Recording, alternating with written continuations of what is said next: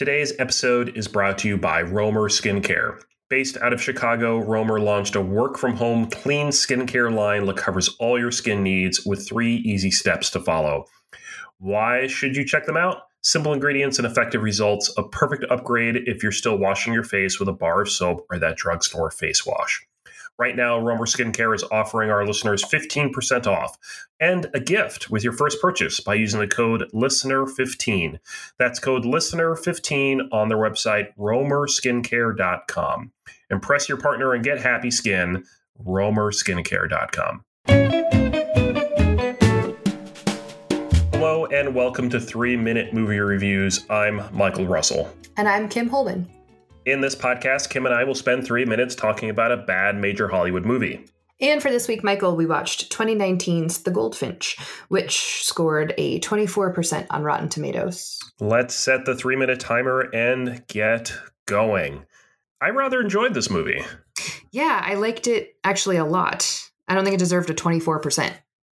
No, I don't. I don't think it either. It, it, it's not my favorite two and a half hour long movie. It was awfully long, but coming from a 750 page novel that I know you've read and you've you've enjoyed quite a bit, uh, yeah. I'm curious to know how, he, it, was it as good as the book for you? Um, so I think it could like it was good, but it couldn't have been as good as the book. Um, mm. because the book is very kind of in a good way all over the place, um, jumping across time. And there's just so much more detail um, in these relationships that probably seemed a little sparse in the movie. Um, but I do think they did it justice. Yeah, I mean, I, the relationships felt sparse to me. At the same time, it felt like we were more concerned about the relationships than maybe really helping tell the audience what this all meant. There were quite a few times during the movie when I was like, why do I really care? And yeah. and I think the the reason why I needed to care was hidden until the literal last night of the movie, where we found out that the goldfinch painting was the the mother's favorite painting, and that's why it has so much emotional weight to it. But we never knew that until right. the very end. Right. Yeah. And I feel like the book kind of unpacked that, not necessarily sooner, but kind of throughout. Um, we learned about kind of the painter earlier than we did in the movie. We just the book could take its time and the movie didn't have time to take, I suppose. Yeah, I still wonder if they could have trimmed it even down even more. I mean, I think the the movie as a whole was was good and it had a lot of good things going for it. It was just what it was just a question of why do I care? Yeah, totally. Um, because, that, it felt it, it also sorry no. it felt mm-hmm. like a lot of it was you know rich people problems yeah, yeah. Which like I mean I do think like you know like it's interesting to watch Theo coming from like immense privilege and then falling into the hands of his dad um, and also what a role for Sarah Paulson. That was a surprise. Oh, yeah. um, but you know like through kind of life deteriorates very quickly for him um, until he can kind of find his way which isn't necessarily the greatest either. Um, but yeah, I don't know. I think that would that would be my one complaint, and that was why I think I texted you to be like, I don't know if you'll like this. Like having not mm-hmm. read the book, I don't know. I still don't know if it's a movie that like a lot of people would enjoy if you don't have the liberty of like knowing what's happening. So I'm going to compare it to another movie that maybe is one that not a lot of people really get because of the the weight of it, and that is Michael Clayton with George mm. Clooney, which I, I adored that movie. I think it was fantastic. It won a bunch of Oscars, or at least it was nominated for a bunch of Oscars. Mm-hmm. Um, really great movie, but is not you you got to pay attention you sure. got to figure out what's going on. And this was the same thing. It kept my attention enough that I was really into it.